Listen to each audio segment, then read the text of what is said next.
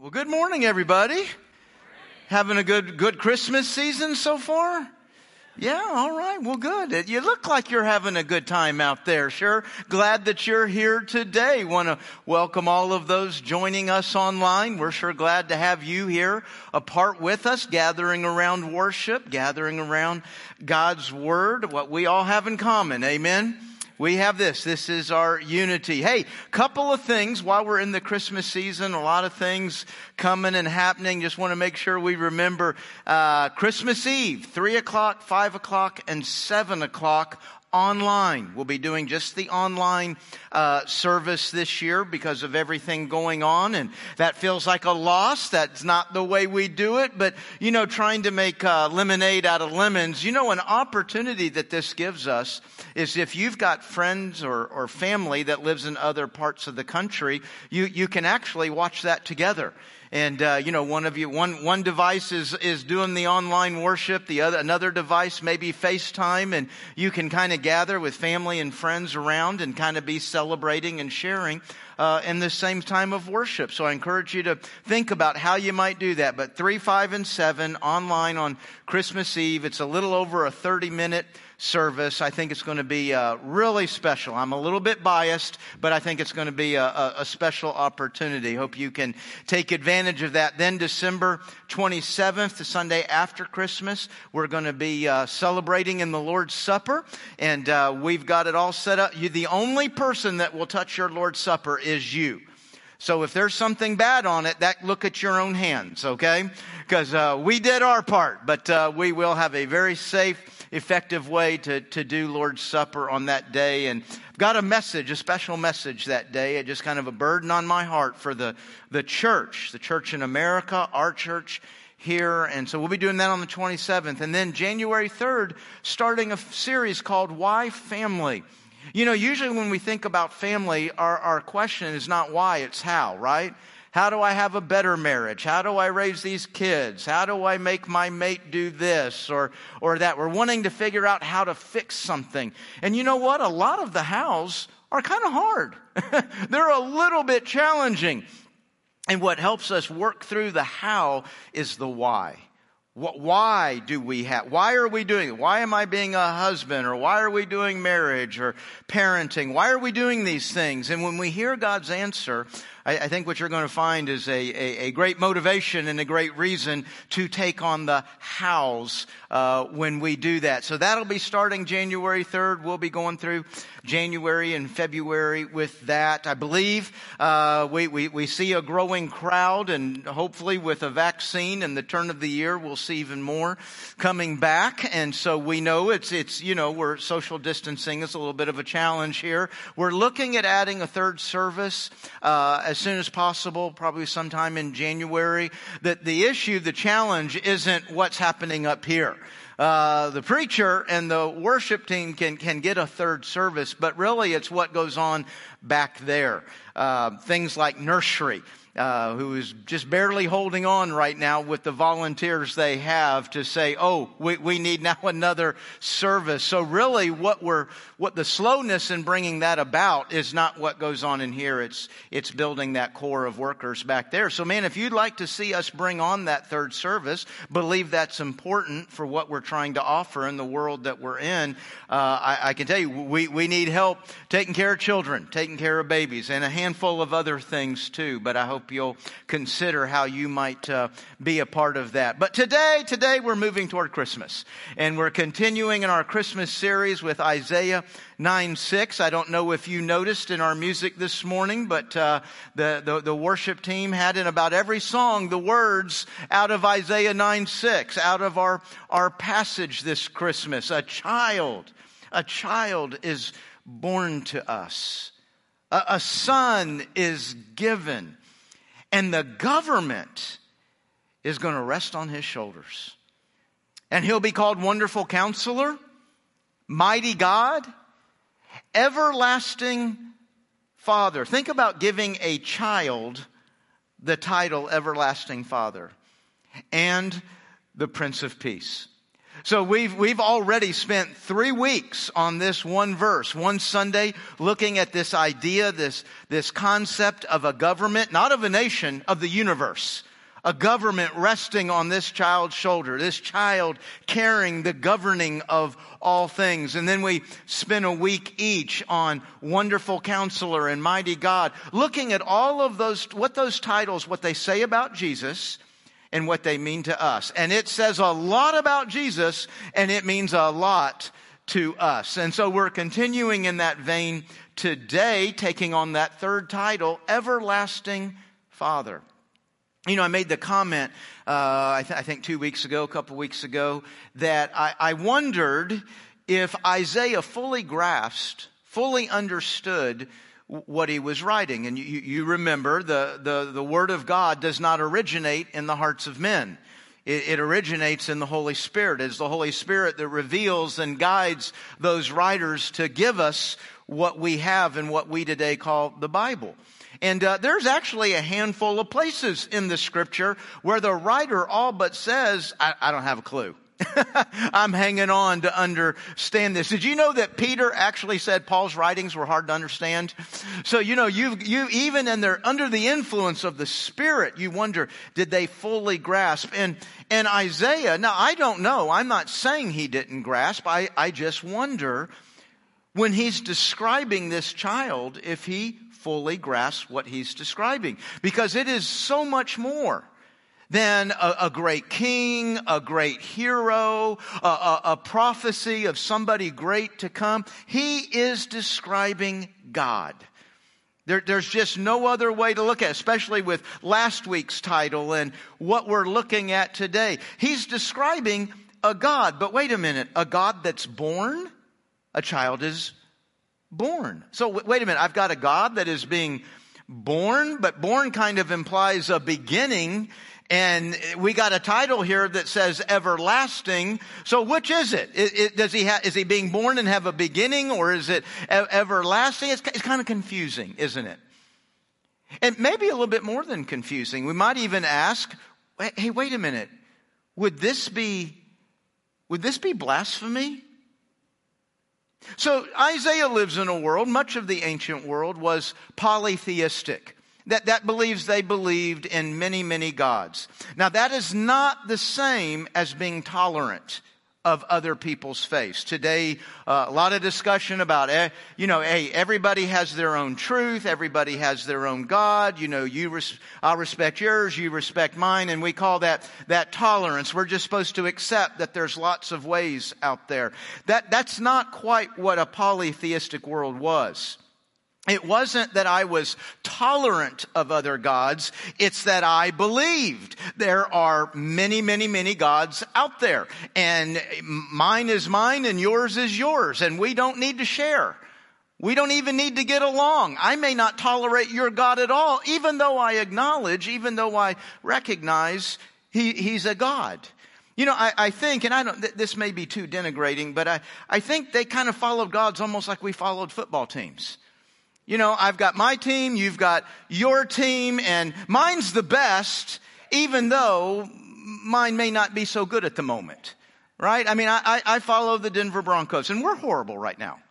I mean, this is how bad the Broncos is. I don't think this has ever been true in the NFL.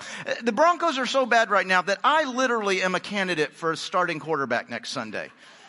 I, mean, you don't even have to be on the team to be the starting quarterback for the Denver Broncos right now. So if I'm not here next Sunday, I, I, if they called, I'd probably say yes. Okay, so that, that's, that, that's where I might be. So we're bad. Now I can say that about my team, but it's still my team. And as bad as they are, I still hate the Kansas City Chiefs.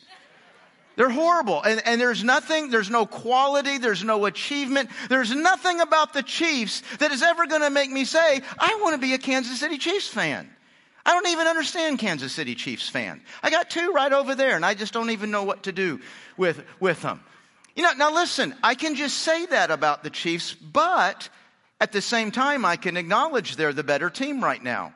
Not only are they the better team right now, they may be the best team in the NFL, and they may be about to win back-to-back Super Bowls.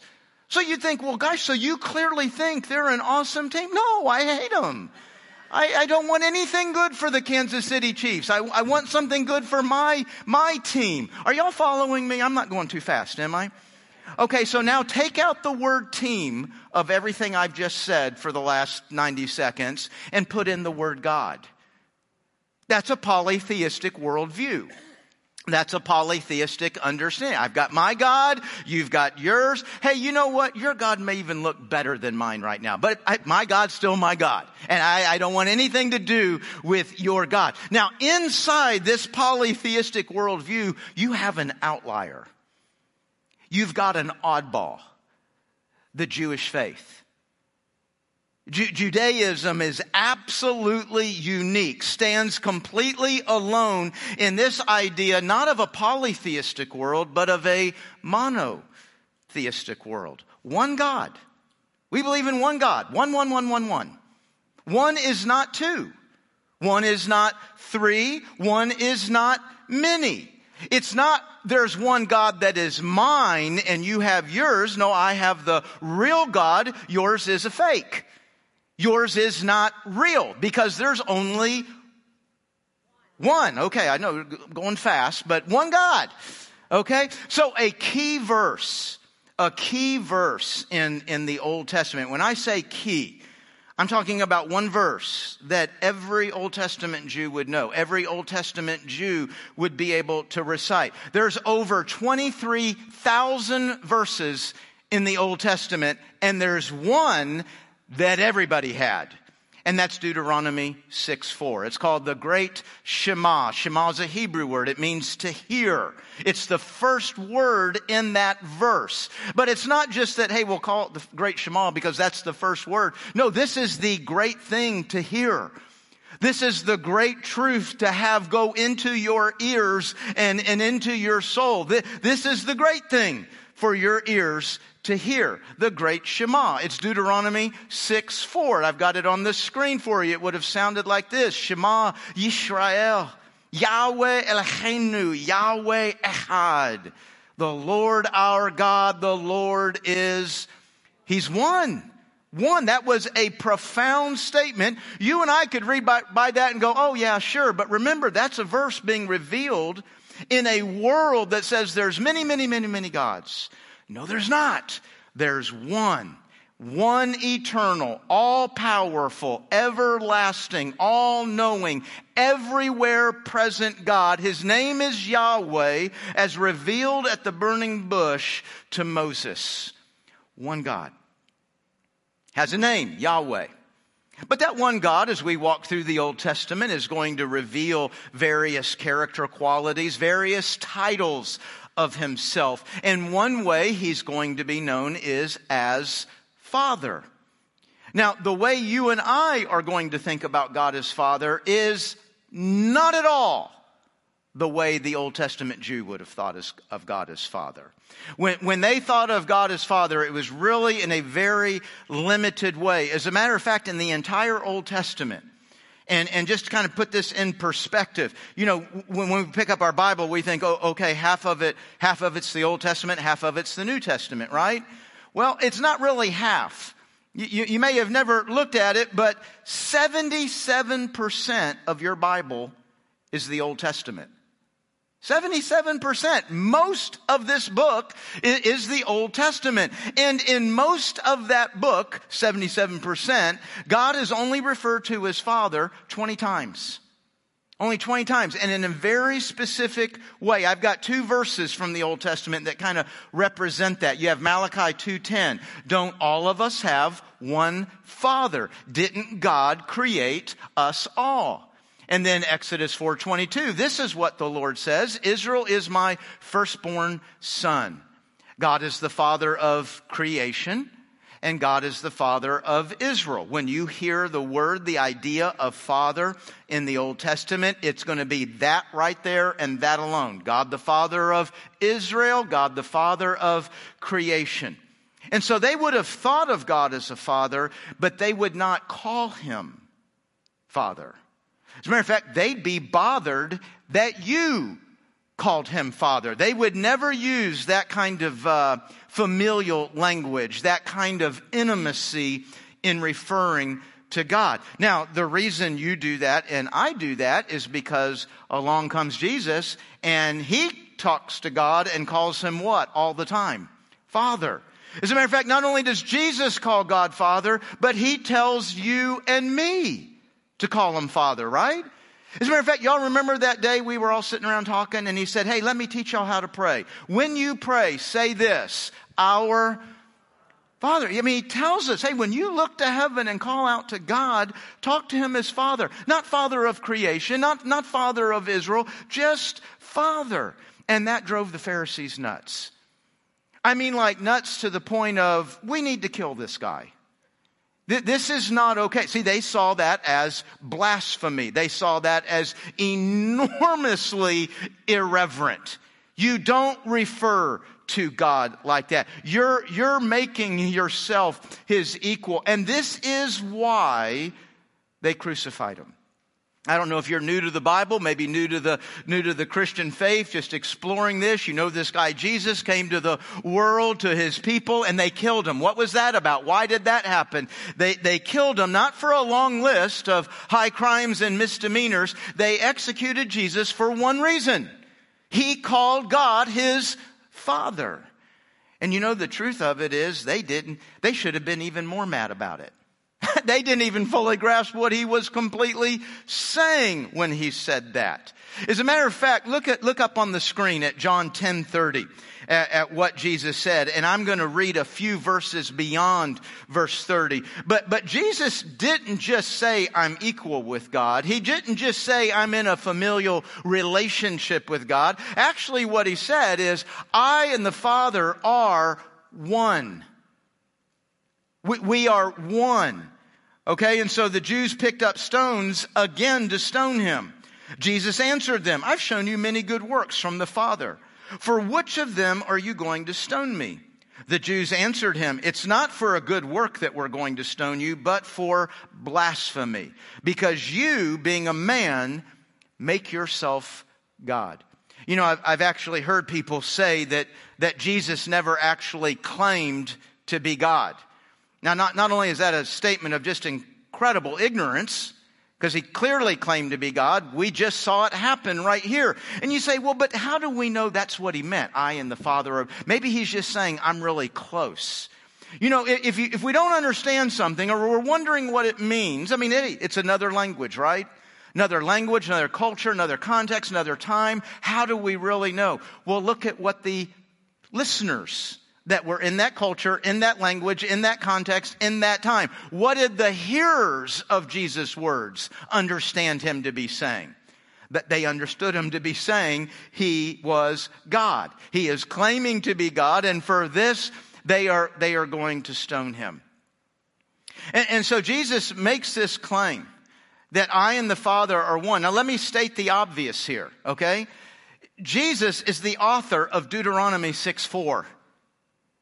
It is Jesus through the Holy Spirit that revealed to Moses, the Lord our God, the Lord is one. And Jesus is not contradicting himself. Jesus is not contradicting the idea that God is one. There is the personality of the Father, there is the personality of, of Jesus, and they are one God. He's not contradicting. One God. And he goes even further than that. In John uh, chapter 14, a few chapters after what we just read in John 14 verse 9, Jesus gives this very profound statement. He says, when you have seen me, you have seen the Father. When you see me, when you look at me, you are looking at the Father. Do, do, do, do, we grasp how big that statement is? You know, I, I have uh, two sons. I have two daughters also. You know, I've been here long enough now. My kids have grown up and moved away. You know, like half our church thinks of me as a young father with a bunch of kids. And half our church that's come since then thinks that guy never has any kids. I have kids, I promise. I've got the bills to prove it. Two boys, two girls. My two sons, man, they look a lot like me. They act a lot like me. They talk a lot like me. One really in particular looks a lot me. Has the same glasses, everything. I, I, I mean, those are my boys. Now, if you'd never met my boys, and a, and a lot of you in here haven't, and you ended up like on a plane or something next to one of them, you, would be sitting there, of course, with the middle seat open because we don't use that seat anymore. But you'd be talking to one of them. You would not be talking to them for more than five minutes when you'd go, really feel like I've met you before. You seem really, really familiar to me. And, and when it came together, when the, somehow the connection was made, oh, of course, how could I miss that? Man, you guys look alike, talk alike, you act alike. I, I, I, mean, they, they are my boys. I would even say, I think I'd use this word almost a little metaphorically, man, we're one. We're close. But I am not my boys. And my boys are not me. If you know me, it is still a separate and different experience to know one of them. Now do you understand how profound what Jesus is saying? If you've seen me, you've seen the Father. There's nowhere else to go. There's nothing else to see, nothing else to hear, nothing else to experience. There's not something more out there where you get the rest of God. When you see me, you have all of God. You, have you've, you've got the whole thing right here. And of course, as we're trying to grasp, okay, two personalities, there's a father and a son, but they're not two, they're one. I mean, as if we can get our arms around that. Well, Jesus isn't going to stop there, is he? As a matter of fact, in John 14, which I just quoted, he'll be, he'll be talking about the third, the Holy Spirit, and many passages developing that idea of one in three and the three in one. The, the mystery of the Holy Trinity is what Jesus is introducing here. Oh, wait a minute. I just said something wrong. I, I used the word introducing. Introducing, that, that would imply we've never met this idea before. That would imply we've never met, never seen, never heard this idea. So I need to introduce it to you. Now that's how the Pharisees heard it that Jesus was introducing a new idea, a wrong idea, an idea he should be executed for. But, but was Jesus really introducing something that had never been said before? That's, that's what they heard. Who is this person? I and the Father are one. When you've seen me, you've, when you've seen the child, when you've seen the Son, you've seen the Father. How irreverent. How, how blasphemous. When maybe what they should have said is, hey, didn't, didn't Isaiah tell us to be looking for this? You know, folks, God knows there's aspects of who and what He is that is very complex. Very big, much more than can fit inside our brain. And so to help us, he backs way up and, and he gives little pieces so we can build a little at a time. And when it all gets put together, we go, oh, there's God being God. That there's God doing and saying and showing what he's been doing and saying and showing all along. Did, did not, I mean, you think of what they're, they're watching prophecy being fulfilled. They know somebody great is coming. He's going to be born in Bethlehem, born of a, a, virgin. They, they know that. They know there's this prophecy of people, you know, great dignitaries coming to see him. I mean, all of this stuff is happening. Now they're looking at Jesus as an adult and he's raising the dead. Seems like that would stop and make you go, who is this guy? He's, he's raising the dead. He's giving sight to the blind. He's, he's feeding the multitudes. He's teaching about God in a way that the listeners of that day said, we've never heard anything like this. We've, we've never heard somebody teach about God like this. You start putting all this together and really there was a lot of reason for them to say, hey, wait a minute. Is this who Isaiah was talking about? God isn't sneaking up on us and, and contradicting himself. God isn't sneaking up on us and changing things and doing something a whole new way. No, 800 years ago, God said, a child will be born. A son will be given. A child that is the everlasting Father. Not a child that's like the everlasting Father, not a child that is very, very close to the everlasting Father. The child will be the everlasting Father. I would never stand before you and try to say the Trinity is easy to understand. this concept of there's these three personalities, but it's one God. Incredibly difficult to understand. But it is what God has consistently revealed over and over and over. So, two lessons today. Number one, Jesus is God. When you see Jesus, when you look at him and understand his, his personality, his character, what's important to him, how he responds, how he reacts, what he does, what he says, when you're looking at the Jesus of the Gospels, you are seeing the entirety of God. There, there, there's nothing to see, hear, experience, or understand somewhere else. And the second thing we learn in this is that God is entirely consistent with who he is and how he has revealed himself. Yahweh, Jesus, Spirit of the Old Testament is identical in every way to Yahweh, Jesus, Spirit of the New Testament. What they should have done is not crucify him. They should have fell down and worshiped him as we come to this annual time of year where we you know, we don't usually refer to Jesus as a child the other 11 months, right? But during this time of year, the child, the babe of Bethlehem, the child in the manger, child, child, child. Just remember this. God said that child is the everlasting Father. And he is wholly worthy of your worship. Everything you are, everything you have should be given to exalting, acknowledging, lifting high, and worshiping this babe in Bethlehem in your heart and in your life. You give yourself to this child. And you let everything that is you be shaped and molded and guided and directed by all that is Him. Our God is awesome. And and he talks slow for us, doesn't he? hey, I'm going to do something. You're not going to. There's no way your puny brains will be able to process this. But, but one day, one day, a child is the everlasting Father. 800 years later, I and the Father are one. When you've seen me, you've seen it all. Let's pray. And Jesus, before you we do bow, and before you we do worship. God, I thank you that when I read your word,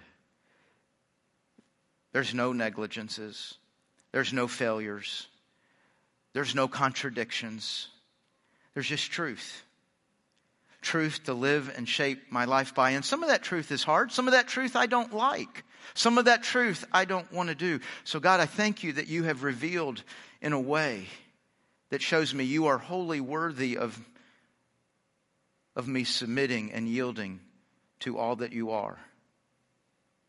That you are wholly worthy, worthy of me submitting to you, making me everything you have created and designed me to be.